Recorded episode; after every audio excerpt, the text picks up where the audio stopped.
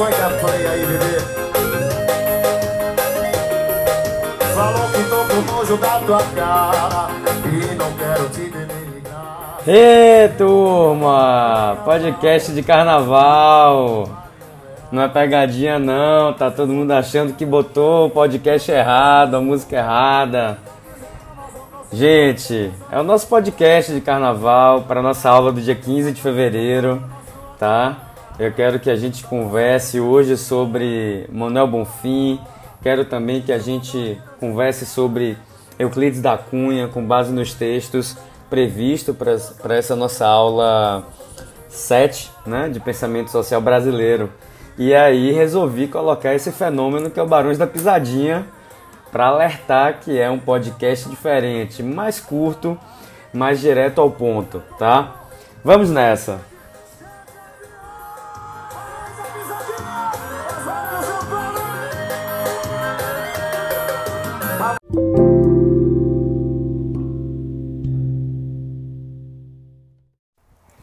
Então, turma, não tivemos carnaval como de costume na nossa querida Bahia e em todo o Brasil mas a gente sabe que é por um motivo que ainda requer muita atenção e dedicação, que é a, a nossa luta contra a pandemia, né? num momento tão desafiador no qual a gente precisa vencer é, o processo de imunização, imunizando o máximo de pessoas possível no Brasil, o mais rápido, né, de maneira mais breve. E hoje eu resolvi, vocês devem estar se perguntando aí por que só Manuel Bonfim e Euclides da Cunha para nossa aula. Eu acho o Oliveira Viana muito importante e decidi que não é, é interessante juntá-lo agora de imediato aqui e, e, colocarei ele na nossa aula ao vivo, né, síncrona, do dia 22 de fevereiro, né, da próxima segunda-feira. Então, eu acho importante é, situar que a gente está tratando aí de dois pensadores, né, o Euclides da Cunha e o Manuel Bonfim, nesta ordem, tá? que contribuíram bastante e, e demarcaram esse lugar né, de entendimento sobre o que foi, o que passou a se pensar sobre o Brasil, né, o Brasil do século XX, tá, do início do século XX. Então eu quero começar por Euclides da Cunha, tá? A gente vai começar por ele para a gente seguir aqui uma ordem cronológica. Como eu sempre digo, vocês já sabem, né? é, o podcast não substitui o texto e por isso que eu quero fazer aqui nesse momento no podcast um convite para que vocês mergulhem nos dois capítulos, tá? respectivos capítulos passados do livro Enigma chamado Brasil, tá? do André Botelho e da Lilia Schwartz. E são é, dois textos muito interessantes na sistematização do pensamento destes dois autores. Primeiro que a gente é, precisa situar quem foi Euclides da Cunha. Né? Primeiro que foi um engenheiro militar, tendo ingressado em 1886 tá, nas Forças Armadas, entendia que havia um Brasil incompleto, que necessitava ser entendido e descoberto. Ele foi muito influenciado, turma, pelo positivismo militar né, e pela visão europeia de que a mestiçagem seria um problema associado à incapacidade de gerar uma evolução social. Por isso que a gente demarca esse, esse primeiro momento né, da vida e obra de Euclides da Cunha como alguém que é, é, de alguma forma foi influenciado por determinismos biológicos, pelo racismo e, e, o racismo científico, né? Então, de uma maneira geral, o Euclides da Cunha inicia, né, se inicia na sua carreira profissional e na, na vida pública como alguém que vai, é, de alguma maneira, pensar que os povos são limitados e são, portanto, circunscritos a características socio-raciais, mas, sobretudo, é, determinados pela geografia, pelo clima e também né, pela biologia, pelos fatores biológicos. Tá? Então, esse era um racismo prevalecente e hegemônico da época que fez com que o, o Euclides da Cunha iniciasse né, a sua carreira é, muito voltado para essa perspectiva. Vale ressaltar que a ligação dele vem lá de 1870 com a escola de Recife. aquela mesma que é, formou e foi muito influenciada por Silvio Romero. Então Euclides se movia, assim como, como Silvio, pela ideia de que tínhamos até um Estado, né? um, um, um, um organismo burocrático ali funcionando, mas faltava raízes profundas de desenvolvimento de uma nação civilizada e legitimadora de uma ordem política moderna. Olha que interessante, né? É, a gente aqui pensar rapidamente em, em, em, quem foi Euclides da Cunha. Deixa eu soltar aqui um vídeo para vocês.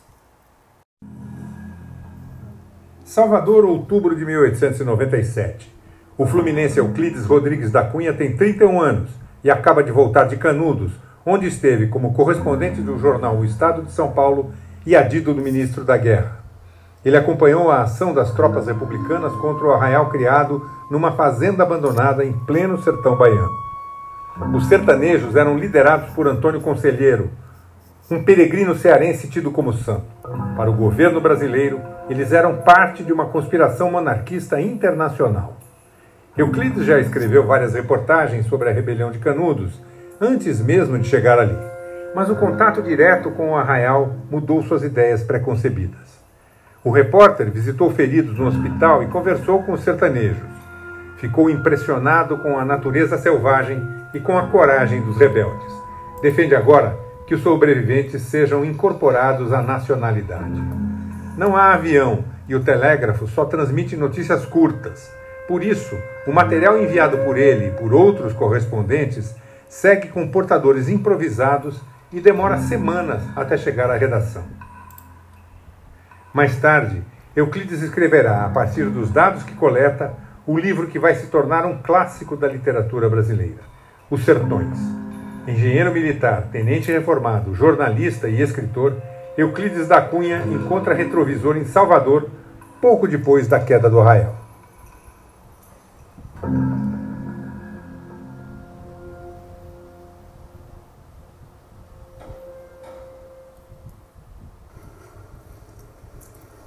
Boa noite a todos. Boa noite, Euclides. Boa noite. Você veio para cá, afinal de contas, para, digamos assim, contar uma história é, é, laudatória da ação do Exército ou para atuar como jornalista? A encomenda do senhor Júlio Mesquita, né, do Estado de São Paulo, é, é que eu faça uma cobertura sobre as condições geográficas e, e um, um, um, retrato geral da campanha. Então, esse é o, esse é o que foi encomendado para mim. Consegui vir para cá, não só como jornalista, eu sou um adido do Estado-Maior do Marechal Bittencourt. Como adido militar, eu posso é, entrar em todos os, todas as, as, reuniões, estar presente em todas as visitas que o Marechal Você faz. se torna um repórter mais privilegiado, digamos assim digamos assim, em relação aos outros, sim. Uhum. Agora, antes de, de, a gente ir para o sertão, que eu acho que é, que é o ponto-chave dessa nossa conversa, eu queria lembrar um pouco da sua formação. Você estudou em vários colégios, eu, eu conheço pouca gente que passou por tantas escolas uhum. ao longo da, da sua vida, né? O Caldeira de São Fidélis, o Anglo-Americano, o Vitório da Costa, o Menezes Vieira. Agora, parece que o que marcou você nessa primeira fase da, da, da sua formação foi o Colégio Aquino e um professor em particular, é, Benjamin Constant. Por que tanta mudança de colégio assim? Por que essa, essa inconstância? Eu fiquei órfão de mãe muito cedo, aos três anos. E o meu pai me mandou junto com a minha irmã para morar na casa de um tio. E depois eu voltei para casa, depois fui para casa de outro tio. Esses movimentos todos fizeram com que eu ficasse mudando de colégio. Mas o colégio Aquino foi muito importante por causa do encontro com Benjamin Constant, que eu reencontrei depois na escola militar. O colégio Aquino você se aproximou do jornalismo ali, escreveu no jornalzinho? No da, jornalzinho que chamava, chamava o Democrata. Democrata. O Democrata. E tinha, a, eu escrevi também no, no, na escola militar, numa revista que chamava Revista da Família Acadêmica. E a escola militar, foi importante o currículo da escola militar? Embora você tenha ficado apenas dois anos lá, foi importante para a sua Foi importante. A escola militar tinha um currículo muito, muito amplo. Né? Nós estudávamos é, é, matérias técnicas, científicas e filosofia também.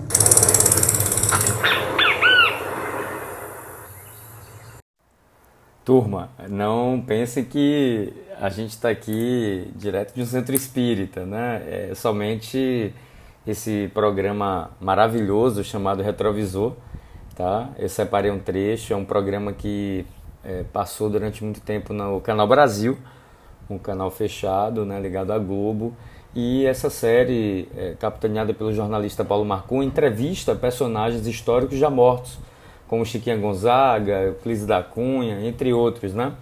Então, é, essa minissérie chegou, é, é, série de reportagens, né, chegou a ganhar o prêmio Jabuti na categoria reportagem documentário. Então, nesse trecho aí, o Paulo Marcum é, simula né, uma entrevista com o Euclides da Cunha. O que é interessante a gente tocar nesse aspecto logo é que é, me parece que essa ligação de Euclides da Cunha com a escola de Recife né, fez com que ele entendesse é, essa importância do Estado, como eu já havia dito anteriormente, mas que faltavam raízes profundas né, de desenvolvimento de uma nação civilizada e legitimadora de uma ordem política moderna.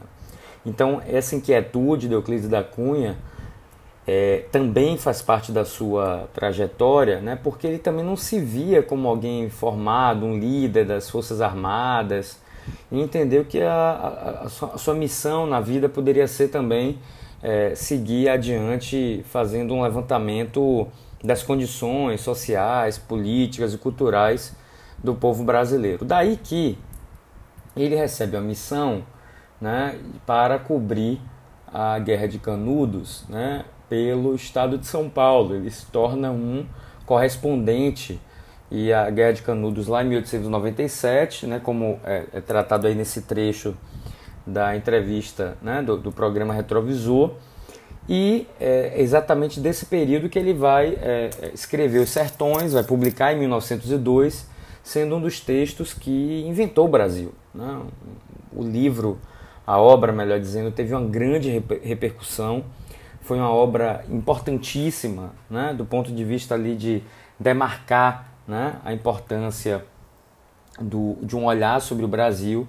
E é possível dizer também que Euclides da Cunha vai transformando as suas análises, vai ao mesmo tempo sofisticando e, e, e problematizando questões, fazendo com que ele é, veja a importância do Brasil incorporar os sertanejos num processo civilizatório mais amplo. Né? Ele é impactado diretamente por uma visão determinista de que a gente, que a gente teria uma população civilizada na cidade, aquela visão que ele tinha do Rio de Janeiro, né, da bela época, da influência francesa é, na formação né, da sociedade brasileira. E, e, ao se deparar com esse outro, entre aspas, tipo né, social é, brasileiro, ele se deparou com a necessidade de uma incorporação, até porque essa população, é, é, os sertanejos, de alguma forma, faziam parte do Brasil, né? E, e, e, também representava a alma do Brasil. Então, esse sentido evolucionista, né, esse caráter evolutivo, é que ele vai demarcar muito bem no seu livro que a gente vai perceber aí nesse capítulo escrito né, pela Nízia Lima. Tá? Eu quero agora passar um vídeo né, bem resumido da Lilia Schwartz sobre Euclides da Cunha. É um vídeo curto, mas vale a pena a gente ouvir é, o que tem a dizer a nossa grande historiadora Lilia Schwartz. Fechamos esse livro. Canudos não se rendeu. Exemplo único em toda a história, resistiu até ao esgotamento completo expugnado palmo a palmo, na precisão integral do termo, caiu no dia 5, ao entardecer, quando caíram os seus últimos defensores, que todos morreram. Eram quatro apenas: um velho, dois homens feitos e uma criança, na frente dos quais rugiam raivosamente cinco mil soldados. Eu acabei de ler um trecho de Os Sertões, um livro publicado em 1902 de autoria de Euclides da Cunha, que por sua vez é o autor homenageado da Flip desse ano de 2019. Na minha opinião, a importância desse livro, Os Sertões, de 1902, é porque é um livro em movimento, Ou seja, é um livro que a gente vê que o autor começou com algumas ideias muito fechadas e no caminho ele de fato mudou de ideia.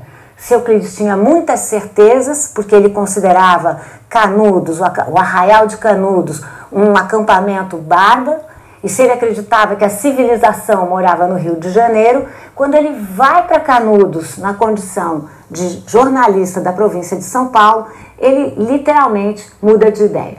Quem é Euclides da Cunha? Rapidamente. Euclides da Cunha teve uma infância turbulenta, seus pais morreram cedo, ele teve que mudar de casa e como que mudar de família muitas vezes vai fazer sua formação na escola militar, mas ele era sempre uma pessoa intempestuosa, reagia.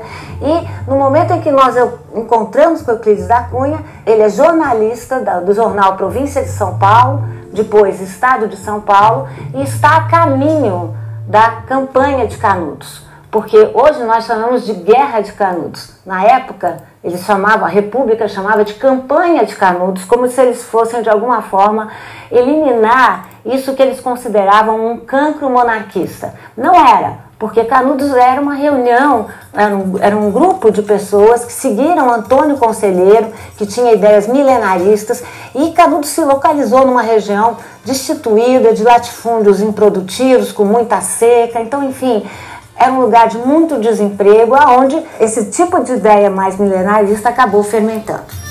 Um homem armado de fé que fez de usar o mão, calar o fuzil e o canhão, um herói que venceu. Euclides da Cunha tinha duas partes do livro prontas: a terra, em primeiro lugar, e depois o homem. Na Terra, ele aplica todas as teorias do darwinismo geográfico, que supunham que num solo do tipo que como existia na região de Canudos, não poderia perseverar uma civilização. Na segunda parte do livro, chamada O Homem, Euclides da Cunha usa as teorias do darwinismo racial e acaba concluindo que o sertanejo Podia até ser um forte, porque ele resistia ao deserto e à região seca, mas era também um fraco, um degenerado, porque ele era proveniente de raças muito distintas. A terceira parte do livro, que é a mais interessante, que se chama A Luta, ela é também muito maior do que as duas primeiras partes. E ela corresponde à experiência de Euclides da Cunha, quando ele vai ver a, o sertão de Canudos, quando ele se encontra com outro Brasil, né, ele não conhecia o que era esse sertão, não conhecia essa outra face do Brasil, e sobretudo quando Euclides da Cunha testemunha a chacina que foi a Guerra de Canudos.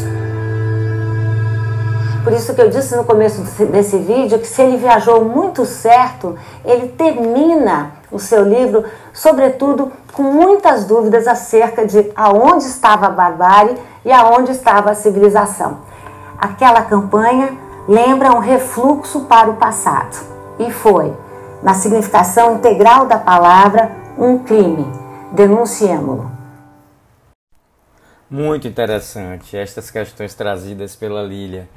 Eu também achei um breve texto aqui do Fernando Henrique Cardoso, de um livro publicado em 2013, Pensadores que Inventaram o Brasil, pela Companhia das Letras. E o Fernando Henrique traz também alguns aspectos importantíssimos sobre os sertões.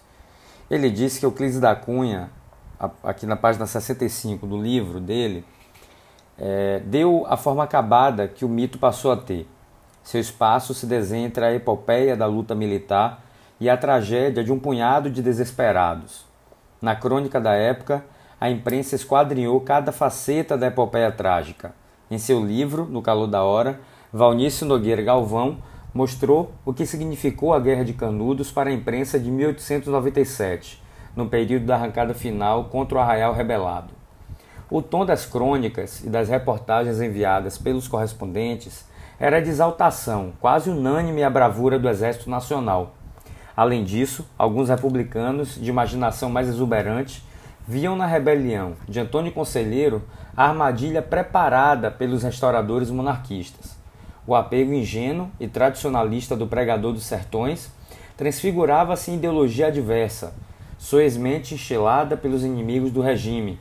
Não faltaram nem sequer alusões à mão estrangeira, corporificada na suposta presença de um capitão italiano que treinara os guerrilheiros. Isso tudo, apesar dos desmentidos honestos de alguns combatentes, como o coronel Carlos Teles, que foi taxativo. Não há ali fim restaurador, nem mesmo influência de pessoa estranha nesse sentido. Em Canudos não existe nenhum estrangeiro e muito menos capitão italiano, instrutor de brigadas.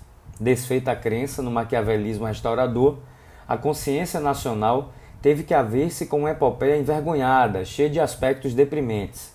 A censura das notícias, o fato de que os principais correspondentes jornalísticos, inclusive Euclides, eram militares da reserva, o extermínio da coluna Moreira César, que teve tremendo impacto na opinião nacional, tudo isso contribuía para que de Canudos se visse apenas uma face da medalha: o atavismo, o primitivismo, o barbarismo.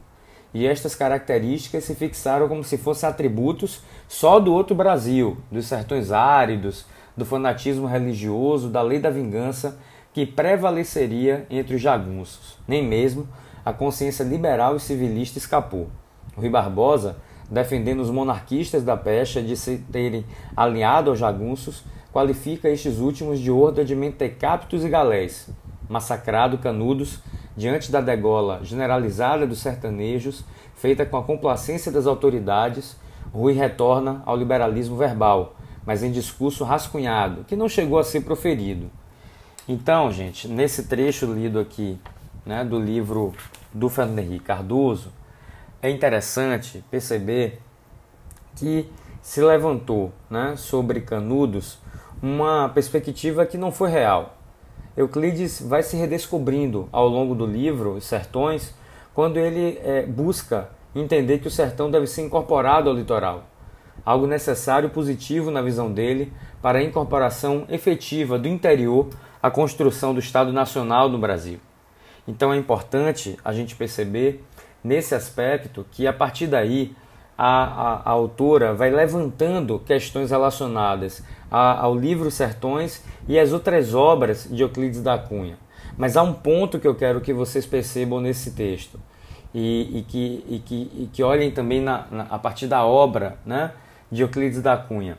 A grande questão é que ele vai é, se transformando e vai estabelecendo uma perspectiva de que é fundamental para a República incorporar o sertão ao litoral, de entender que a civilização brasileira, que a formação da sociedade brasileira deve passar pela incorporação dos povos mais distantes desse padrão civilizatório que inclusive era enxergado né, pelo, Euclides, pelo Euclides da Cunha e, e, e muitos intelectuais da época a partir da perspectiva evolucionista. Então é muito interessante descobrir que Os Sertões foi um livro fundamental para a descoberta de um Brasil, para a visibilização de um Brasil que deveria prezar né, em olhar esse outro lado, ao olhar o Brasil real, o Brasil profundo.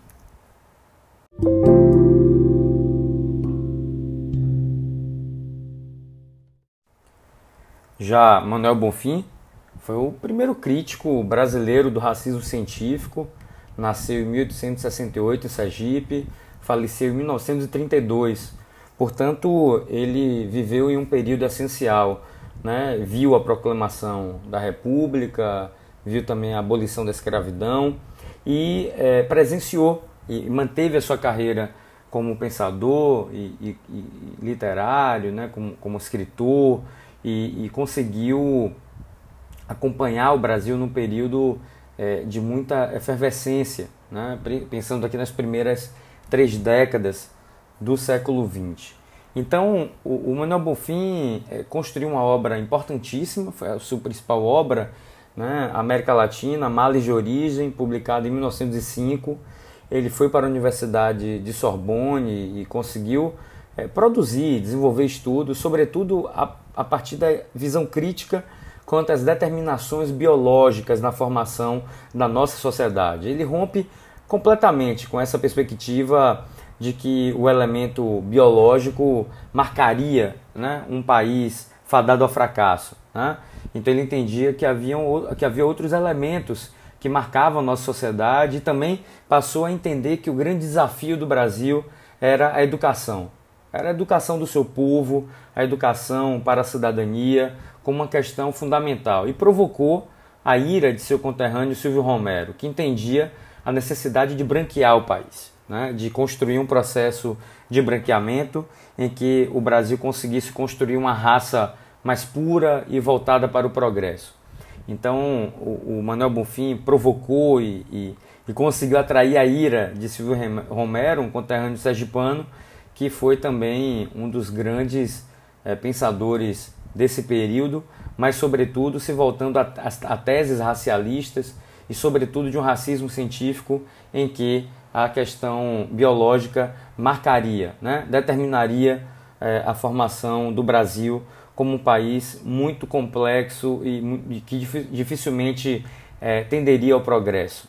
Essa visão que a gente até conheceu a partir da década de 50 como uma, uma, um complexo de vira-latas é algo que de alguma maneira foi marcante né? e que deriva dessa linhagem né? do pensamento social e político do Brasil. Vale ressaltar segundo o texto do André Botelho, né, que vocês podem encontrar aí olhando e lendo, entendendo aí na página 120, né, é que esse livro, América Latina, Males de Origem, delineia um esforço notável de ruptura de Manuel Bonfim com os paradigmas sociodeterministas, que informavam tal linguagem, né? filtrando em pontos decisivos o influxo naturalista, Manuel Bonfim procurou educar sua perspectiva na figuração das relações sociais divergindo, sobretudo, da orientação dominante entre os intelectuais da sua geração, enquanto estes possuíam uma visão oscilante entre maior ou menor pessimismo quanto às possibilidades de futuro reservadas à sociedade brasileira em função da sua composição racial, Manuel Bonfim identificou tal visão como uma decorrência lógica da própria aplicação equivocada da categoria raça ao estudo da vida social, o que lhe valeu já em 1906 a reação irada de seu conterrâneo Silvio Romero, como eu acabei de falar há pouco, né? Então, a obra de Manuel Bonfim é, é extensa, né? Tem, tem vários escritos e é uma produção gigantesca e diversificada quanto aos temas tratados, mas é, é, como foram de diferentes gêneros narrativos, vale ressaltar que no campo do ensaísmo de interpretação do Brasil, além de América Latina, Males de origem, Bonfim escreveu também uma trilogia né, sobre a nossa formação nacional, composta por O Brasil na América, de 1929, O Brasil na História, de 1930, e O Brasil Nação, que ele escreveu em 1931. É interessante que ele, é, a partir desses escritos, coloca para nós, de uma forma bem bacana, é, como é que a gente pode localizar os desafios do Brasil. É, esse período é decisivo, porque é dali que vem os diálogos com Gilberto Freire, Sérgio Buarque de Holanda, Caio Prado Júnior. Então, esse período entre a década de 30 e 40 do século passado vai marcar a perspectiva de debate aqui em relação aos, aos reais propósitos de entender como é que o Brasil pode se modernizar. Né? Então é muito interessante, o pulo do gato aqui que eu quero que vocês vejam nesse texto do André Botelho, é que é, ele apresenta Manuel Bonfim dentro de uma perspectiva de diálogo com a modernidade, com, com como é que o Brasil poderia de fato se modernizar, né? do ponto de vista das instituições sociais e também das instituições políticas.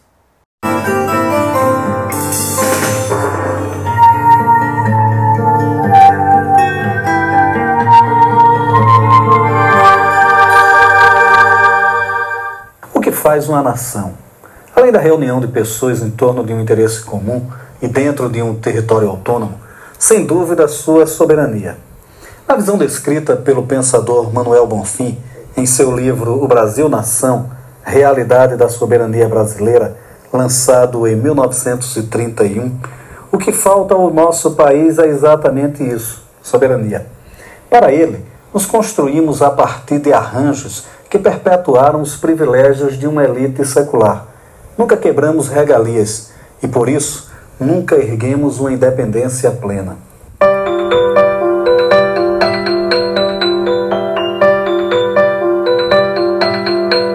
Num país sempre fechado pela metrópole bastarda a toda luz e toda justiça.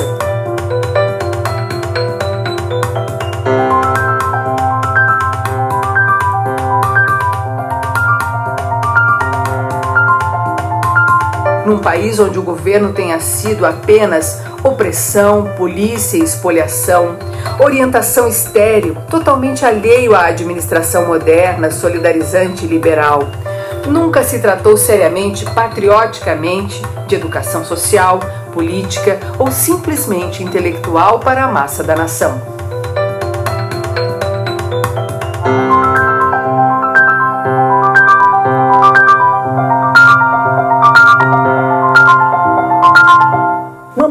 Bonfim era implacável e incisivo em seus argumentos. Não conseguimos nos construir como nação, pelo menos até aquele longínquo 1931, porque desprezamos a educação. E como pensador, sua leitura era ampla. Via o país como um todo cultural e político. E melhor, podia lamentar o descaso com que uma massa de gente que muito tinha a oferecer e ganhar, mas que infelizmente caminhou sempre pelo limbo da história.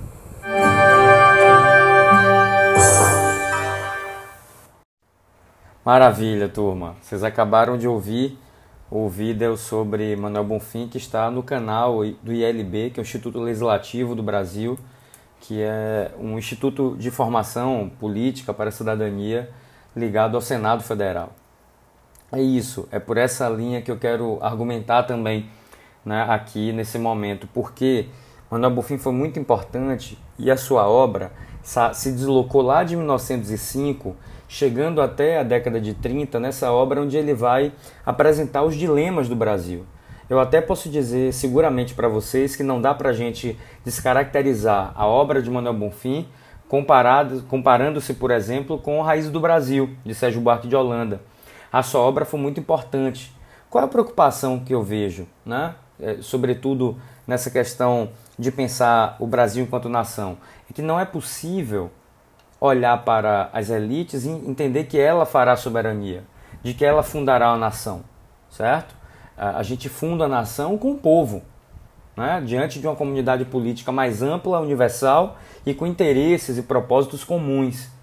Então essa é uma crítica que ele estabelece, né? uma relação muito fluida das elites com a máquina pública, com privilégios, é, sem preocupação com a educação, sem preocupação com a formação é, de um processo é, de cidadania mais amplificado. Né? Então, essa tarefa republicana foi totalmente esquecida durante esse período da proclamação da República até a década de 30. Né?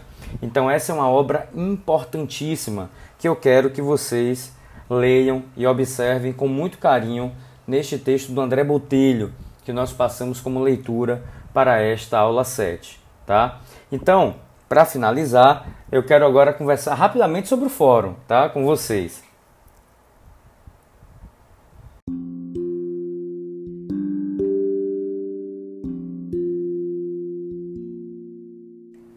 Então, o nosso fórum de hoje é muito simples, né? Do ponto de vista do que eu acho importante tratar, né?